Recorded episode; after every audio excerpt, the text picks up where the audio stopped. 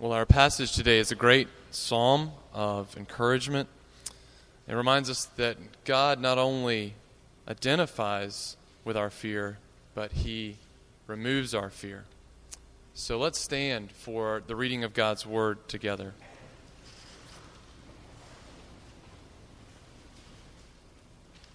The Lord is my light and my salvation. Whom shall I fear? The Lord is the stronghold of my life. Of whom shall I be afraid? When evildoers assail me to eat up my flesh, my adversaries and foes, it is they who stumble and fall. Though an army encamp against me, my heart shall not fear. Though war arise against me, yet I will be confident. One thing I have asked of the Lord, that will I seek after, that I may dwell in the house of the Lord all the days of my life, to gaze upon the beauty of the Lord and inquire in his temple. For he will hide me in his shelter. In the day of trouble, he will conceal me under the cover of his tent. He will lift me high upon a rock. And now my head shall be lifted up above my enemies all around me, and I will offer in his tent sacrifices and shouts of joy. I will sing and make melody to the Lord. Hear, O Lord, when I cry aloud. Be gracious to me and answer me. You have said, Seek my face. My heart says to you, Your face, Lord, do I seek. Hide not your face from me. Turn not your servant away in anger. O you who have been my help, cast me not off. Forsake me not. O God of my salvation, for my father and my mother have forsaken me, but the Lord will take me in. Teach me your way, O Lord, and lead me on a level path because of my enemies. Give me not up to the will of my adversaries, for false witnesses have risen against me. They breathe out violence. I believe that I shall look upon the goodness of the Lord in the land of the living. Wait for the Lord. Be strong, and let your heart take courage. Wait for the Lord. This is the word of God for the people of God. Please be seated.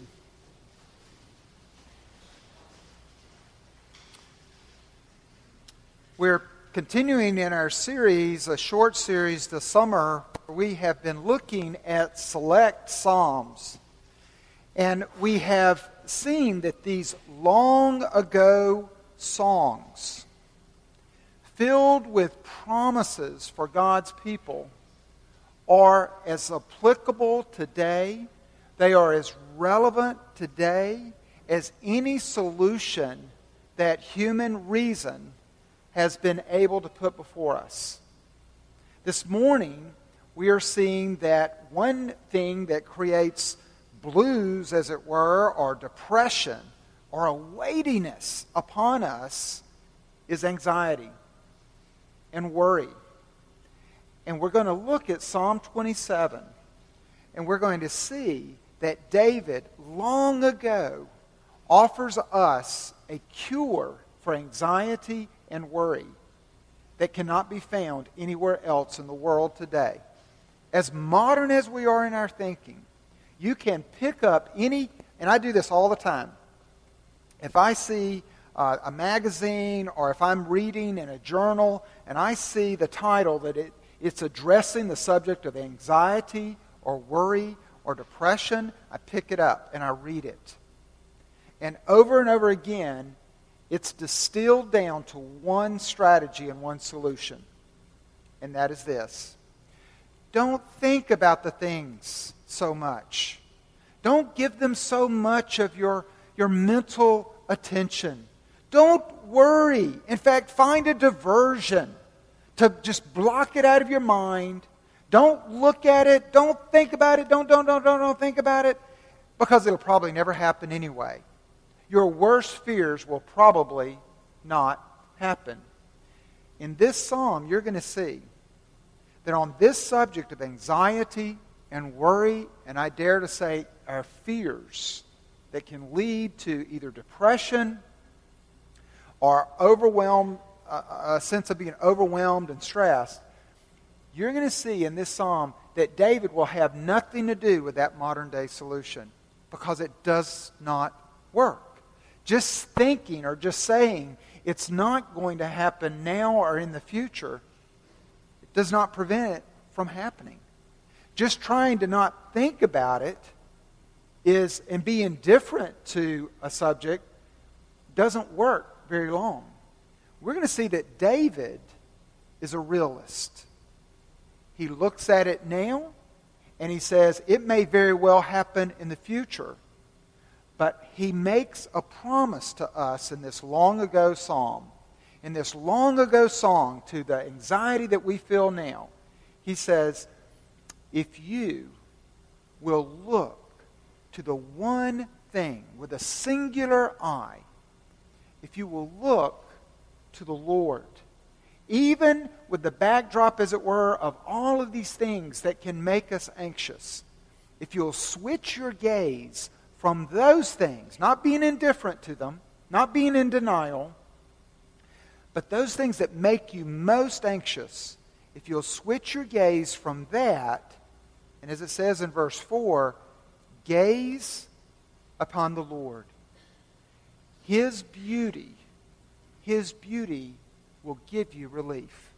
And that's a promise.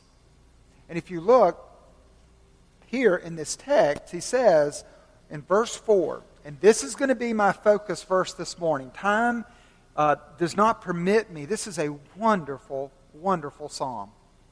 This psalm has been used by more counselors to those that are struggling with suicidal thoughts and also those who have faced abandonment by their parents or a parent, whether physical abandonment or emotional relational abandonment. As you see in verse 10, uh, counselors would use this where it says, For my father and my mother have forsaken me, but the Lord will take me in.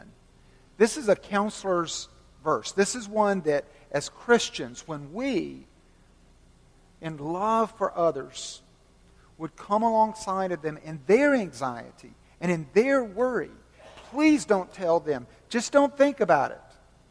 It may never happen. That's not enough. It's not going to, to be the cure for anxiety and worry. What we can do, though, is we can take them to Psalm 27, where God speaks to us today. And He tells us in verse 4 One thing have I asked of the Lord, that will I seek after, that I may dwell in the house of the Lord all the days of my life now, that doesn't sound very attractive. He's not talking about being in church all the days of my life, by the way. We'll see that in a minute. To gaze upon the beauty of the Lord and to inquire, or that is, meditate in his temple. Now, before I go, and I want this to be very, very practical this morning, before I go much further, I want you to know that Jesus Christ addressed anxiety. In the Sermon on the Mount, in Matthew 6, verse 25,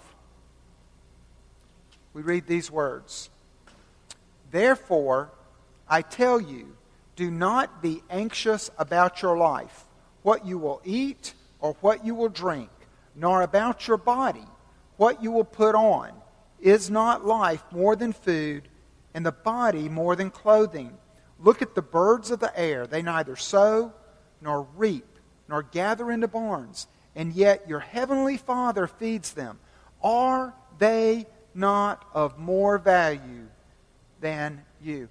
The, the principle, this principle is exacted over and over and over again. I can show it to you from Genesis to the book of Revelation in all 66 books of the Bible. This principle is this if you are created by God, and you are, you, there is a way that you may know him as your Father. And as your Creator and as your Heavenly Father, you have value. And just like He sustains the grass and the birds, how much more valuable are you to Him because you're a son and you're a daughter? So, in our worst fear, in our most anxious moment, when things are falling down around our heads, Maybe we're even fearful for our very own life.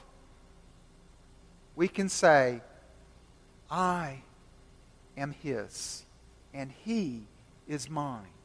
He is my Father, and I am His child, and He will not suffer one thing to befall me without it being for my good or His glory. And yet, though there are fearful things around me, I will not fear, for the Lord is with me, not only as a creator, but as my Father. That's the sermon. That's the homily. And I'm done. But being good Presbyterians, I've got to show you how we get there. Because not only do we have, not only do we have stuff. You notice in verse 1, he says, Of whom shall I be afraid? The Lord is the stronghold of my life. Of whom shall I be afraid? Not only do we have issues such as, How am I going to pay this month's light bill? How am I going to meet the mortgage payment? I'm going through a foreclosure if I can't get a job. What do I there's not only issues, subjects, but they're also people. They're people that David says here, if you look at your outline, that they're very real enemies. I've put down, first of all, they're zombies. Look at verse 2. When evildoers assail me to eat up my flesh. That's a zombie, right? So there's zombies in the Bible. Um, what in the world? You know, I don't, this is not abstract. Think about those of you who, particularly as you've returned to college now, as you've returned to college, there's, there's this tendency to, to kind of size everybody up and try to find my place in that system. And what we can do is we can look at one another and we begin to compare. You know what? She's got that, but I got this. Or, he may be all of that, but I'm better than him in this. What we do is we take a bite out of them in order to elevate ourselves. And it's being done to us. And remember the apostle, remember uh, James talking about, you know, don't be so critical of one another. Don't be so critical of one another the, because if you keep devouring one another, you're just going to be devoured yourself. You're just going to gobble one another up.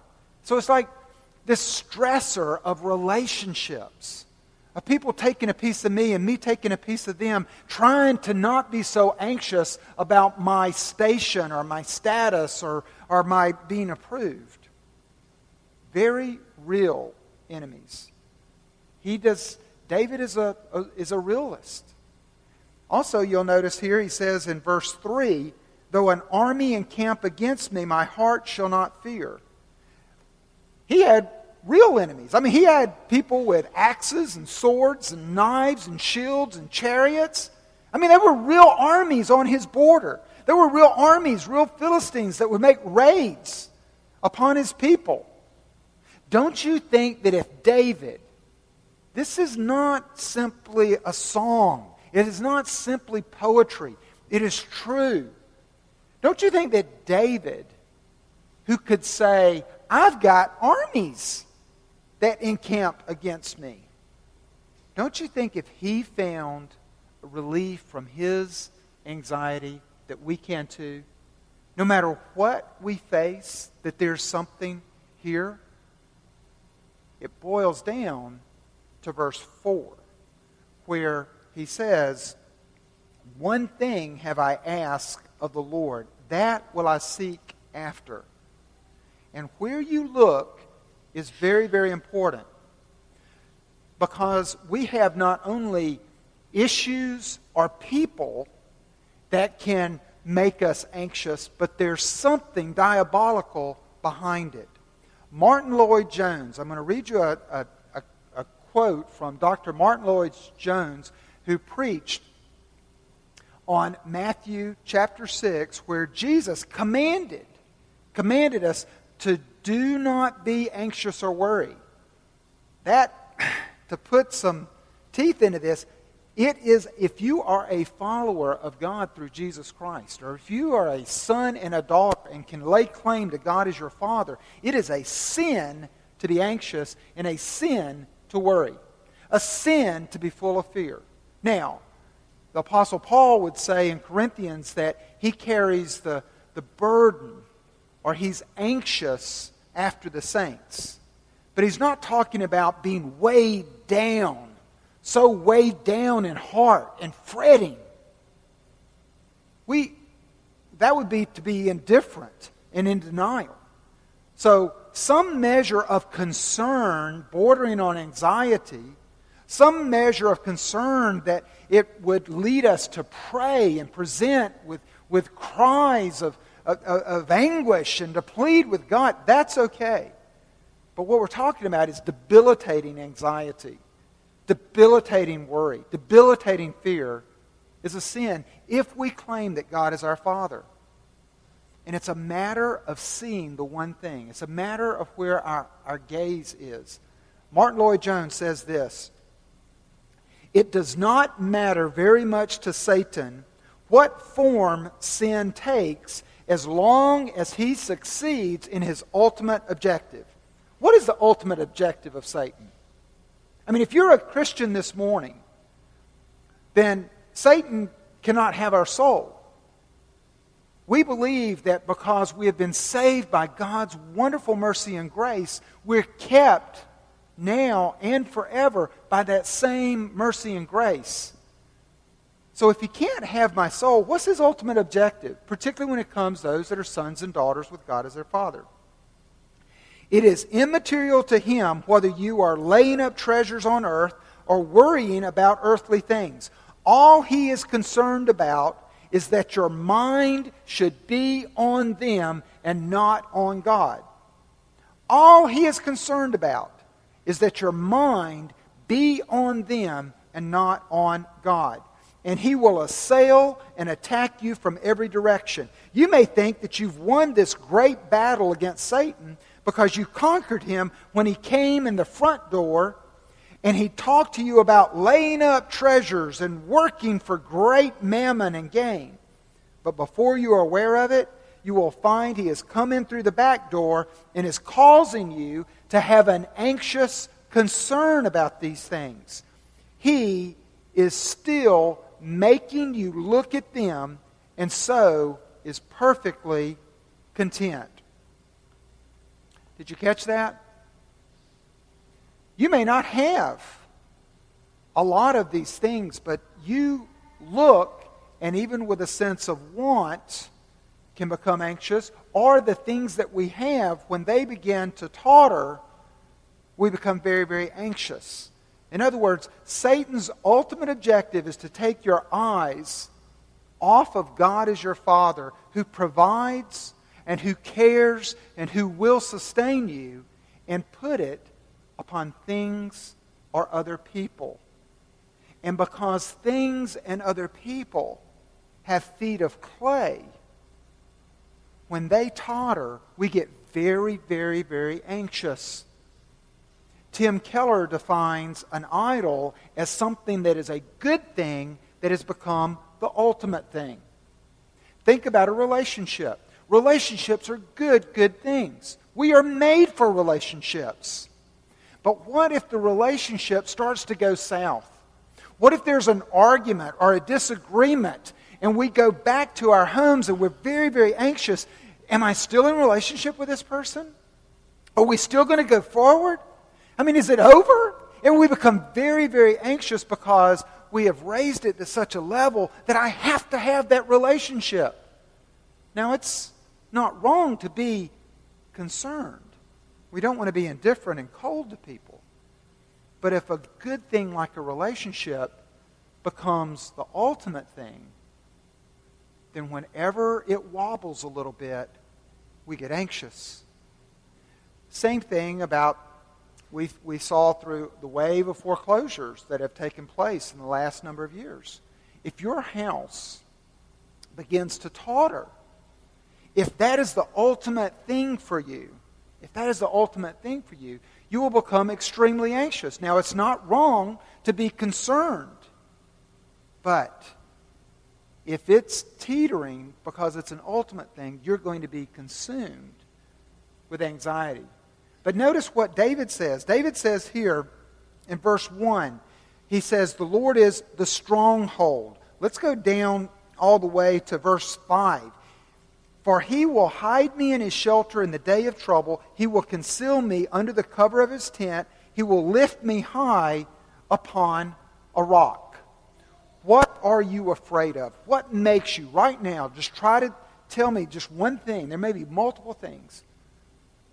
But right now, in your mind, what is it that preoccupies you?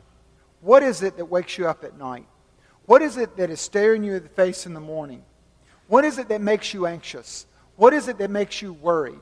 What is it that's making you sick with worry? What is it? What is it that your where is it that your mind is drifting when it has nothing else to think about? On a boat, you can look, yep, I've got to have a boat story. On a boat, you can judge a boat's course by turning around and looking at the drift. Where you're drifting, you can tell where you're heading. Where does your mind drift? You can tell your course. You can tell the things that you have put too much weight in, too much weight upon, when you're most anxious about that very thing. Be it money, be it relationships, be it health, be it other people. David has real enemies, but behind that is a diabolical force that wants, by its ultimate objective, to take our gaze from God as our Father who provides and sustains and puts it on this thing. And what David comes to see is that God is immovable. He goes in verse 10 and he said, My mother and my father, which we do not believe that his mother and father abandoned him at all, but it's to say that even if the worst could happen, the worst thing in this world would be someone who gave me birth. It would be someone that I bear their name. It would be someone that I am their child. I am their child. If they would abandon me, if the worst could happen, then I know this the Lord will take me in. You see what happened? He's saying, My parents and, and parental love is an acceptance and approval and is a good thing. It's a very, very good thing. But he said, even things such as that have feet of clay, and they can fall. Some of you in this room know real abandonment by your parent. But please don't carry that over to God. Because God's feet are not of clay. God is bedrock, He is a refuge, and He is immovable. David says in verse 5, it's a little subtle.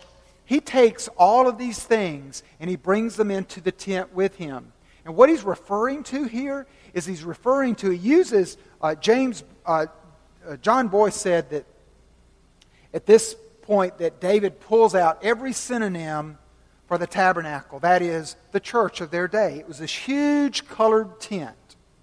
And inside was uh, a place to offer incense, and inside were candelabras, and inside was the altar, or outside was the altar, but you bring, brought the sacrifice uh, in by way of blood, and there was the ark there, and that was where God dwelt. It was his house, his tent, his tabernacle, and it was there that David says in verse 5 In his tent, I'm going to bring all of these things there with me. I'm not going to live in denial. No, no, no, no, no. This is not going to happen. I'm not going to, oh, uh, you know what? I'm just going to think about that tomorrow. I'm not going to think about it tonight. Don't think about it.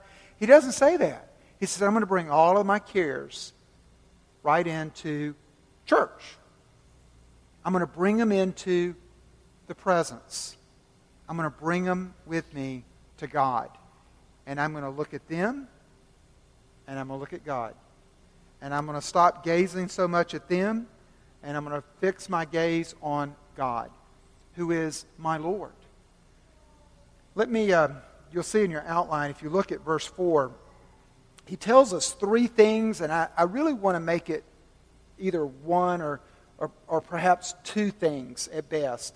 It says that here's what he's going to do. Here's very, very practical what he's going to do and how we can find a solution to the anxiety and the worry issues that we face. In verse 4, he says, I will seek, I will dwell, and I will gaze. And I'd like to reduce it just by saying what he's going to do is he's going to look, he's going to gaze, he's going to fix his sight on one thing, and that is God. He's looking. And there's competition for that look, but he's going to put the competition aside by gazing upon the beauty of the Lord. That the Lord in his study will become more beautiful than these other things and the promises that they offer. They will pale and diminish as the Lord is found to be more and more holy, merciful, loving, kind, patient, faithful than any of these things. Um, Coleman Itzkoff went from being, he's a young skateboarder, but he had to give up his career in skateboarding because he couldn't get insurance because he's an he's a um, excellent cello player. And I heard an interview on the radio with Coleman, and he sounds, you know, I've never seen him, but he sounds like what you would think a skateboarder would, would sound like. And, uh, and yeah, we all have our stereotypes. So I'm, I'm listening, I'm saying, man, this guy, uh, he sounds just like a skateboarder. But then they began to talk about music and his music, and then he began to talk about all of his studies and his abilities to play the cello. And he said, I had to pick one of those careers because they wouldn't insure me to play the cello if I'm out there with my wrist going, you know, at risk um, by skateboarding. And he said, but you know, playing a cello's not easy. It's got its own risk. And they, they said, like, well, what's a risk playing a cello? He said, well, I was at the Lincoln Center and I was performing, and uh, right for my big, uh, you know, special piece, my big solo, he said, my cello just slipped right out from my grasp. He said, cellos have a cello peg at the bottom. And he said, I've learned that you take a file and you sharpen that point, sharpen it, sharpen it, sharpen it, sharpen it. And then when you go out to the wooden concert hall floor, you poke that down, you catch a piece of the wood, and then that way the cello never goes from you. And he says, You'll see where the cello section is. Because they've put it down there. They've put their stake in the, the wood, as it were, so that they then can play without fear of the instrument getting away from them. David says, One thing, I've decided what the one thing is. Not two things, but the one thing the one thing that I seek is to gaze upon the Lord, is to dwell with Him in His presence. Now, it's a house that he's talking about, to dwell in the house of the Lord. And the house here is, again, it's a synonym for the tent, the tabernacle, the place where they worship. And only the priest could live in the house. Only the priest could come and go freely. Not even David. He couldn't just say, oh, there's the tent, I'm going to go in. It was a sacred place. So, what is he talking about? He's basically not talking about us spending more and more time in the church when the doors are open, even though by this fellowship, by this worship, we, we once again, we separate ourselves from the world and we focus. We, we put that cello peg into the, into the woodwork. We say, one thing. I'm going to focus on one thing this morning. But when he leaves the worship, he carries, as it were, this gaze with him. He comes into the temple and he has a fresh sense of who God is and his character. And that he's not only his creator, but he's his father, his provider, and his sustainer. But when he leaves, that is still in his mind. Notice it says at the end of verse 4 to inquire in his temple. What he's doing here is he's waiting on the Lord, as it were. He's not passive, but he's waiting on the Lord in meditation. He's not simply learning knowledge, but it would be for you this morning to having heard Psalm 27, you take it for yourself and you begin to chew on it. And you think about it. And you think more in light of your own situation. You meditate on it. You get every nutrient out of the Word of God, out of the character of God. It's not simply head knowledge, but now it's intimacy. It is, as David says, what I seek. It's face to face. It's the thing that I want. I want, un, I want to be in God's presence without being separated. I don't want it to be, I want it to be unbroken. And I want to see him face to face. I want that intimacy. I don't want there to be gaps. And I don't want anything to make me anxious. So the only thing that I'm anxious about is I'm anxious for that one thing to gaze upon his beauty, to seek his face, to be in his presence, to wait on him, to meditate on him. And I know that sounds like a lot of stuff, but it's one thing it's intimacy with God. It's, commu- it's what we mean at Two Rivers when we say communion with God. Face to face with someone is the relational gate. There are a lot of faces right there, you know, and out there, and there's just my one face. And I can scan your face and I can see your face, but we're still not intimate until we draw one another aside. And face to face, we can talk. And face to face, we can learn more of one another. And that is what David wanted. He would have nothing to do with an institutional or an impersonal God. He wanted intimacy with God. Now, we're going to have to. Uh,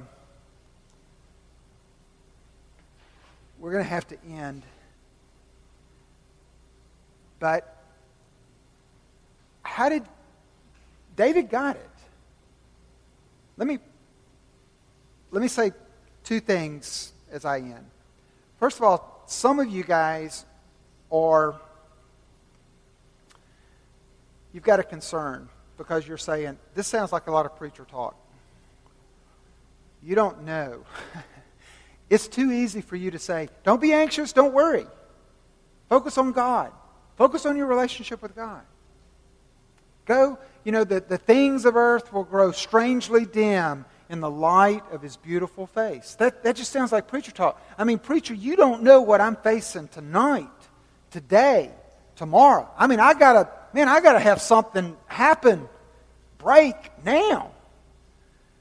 Well, go get a magazine, go read an article, because they promise a real quick solution. But frankly, it won't resolve it. It won't solve your issue. This is not a quick fix. It really isn't. This is a solution that God, through David, says you've got to wait. This relationship can't be hurried. I'm not Santa Claus. You can't come and say, okay, I'm focusing on you. I'm focusing on you. Hey, hey, hey, send some money quick. Hey, send that guy back into my life quick. Hey, I, I need to get this job quick. No. God's saying, Sit, my child. Gaze upon me even as I gaze upon you. And this relationship, as it grows, it will overwhelm you. It will flood you. It will mean more than anything else. Allen Gardiner was a missionary in the 19th century. And I like it because he was a sailing missionary. He was a, a commander of a little small Navy fleet, but after a couple of his ships were shipwrecked, he wound up at Tierra Fuego down at the Argentinian coast. And this is so many, many years ago that they found themselves on a deserted island, he and seven shipmates. And systematically, systematically, they starved to death. And starving to death is a horrible way to die. But he died by starvation, and they believe that he died in the cold and in the dark. But they found in his journal his last entry. Well, he died on September the 6th, but his last entry was on September the 3rd. And he quoted from the Psalms where it says, The young lions may suffer from want and hunger, but he who seeks the Lord lacks no good thing. And then he said, I am overwhelmed with the goodness of the Lord that I see. You don't get there. You don't get there to those heights of intimacy to say, I have bread and food that many in the world know not of. This relationship, I feast upon the Lord, and His goodness overwhelms me even at the point of starvation. Allen would die and immediately get what he sought the Lord forever and ever. David David got it. And it said that he got it when he went to the tent, when he went to the tabernacle. The tabernacle would have been a place where if you used your nose, you could smell the fresh blood. You could smell the fresh blood of lambs or bulls that were slain, and their blood was exacted from them to be placed on the altar. You could smell the burning flesh as, as they were burnt on the altar. You could walk, as you walked in, you could see animals that are innocent that would be slain in place of your guilt and your sin and mine. But as those animals are slain in order to meet God's holy and just requirement that the, the one who sins must face the penalty of death. As that holy requirement is being met by those animals, we see it transferred to us, and in that is his mercy. And David saw it. He said, I deserve to die, but you give me life. And as he captured that again and again, he says, how can I be anxious that this one is the one who deems himself to not only be my Lord, but to be my Father? I will wait on him. If he's provided his very own Son, Jesus Christ, as that ultimate sacrifice on our behalf, how much more will he, our Heavenly Father, care for us? May we gaze upon him May we see Him in these elements this morning. Let us pray. Heavenly Father, I do ask. I ask that we would see at this table a sacrifice made, and it not made reluctantly. We are not in a tent, but we are in church. And this is bread and wine but it represents your Son sacrificed to meet your judgment, your righteous judgment, and you received it and apply your Son's life and death to us by mercy. And Father, that moves us like nothing else. That's what we would gaze upon. That's what we would see.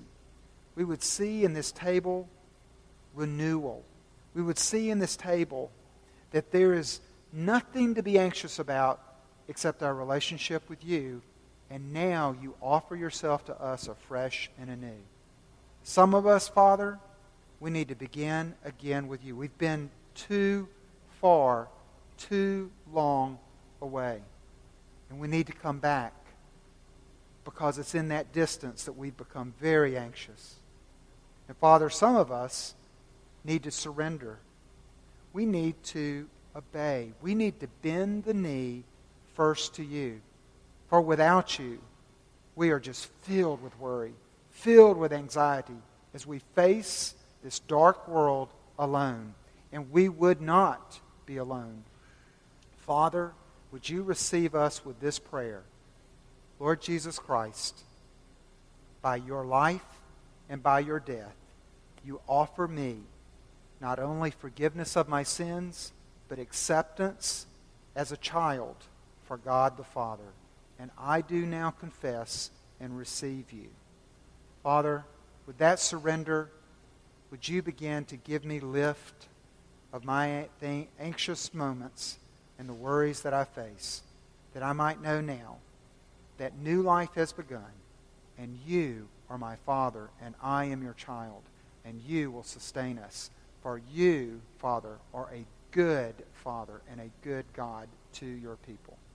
To this end, we pray that you would use these elements to strengthen our soul, that we might gaze upon you, the one thing we seek. In Christ's name we pray.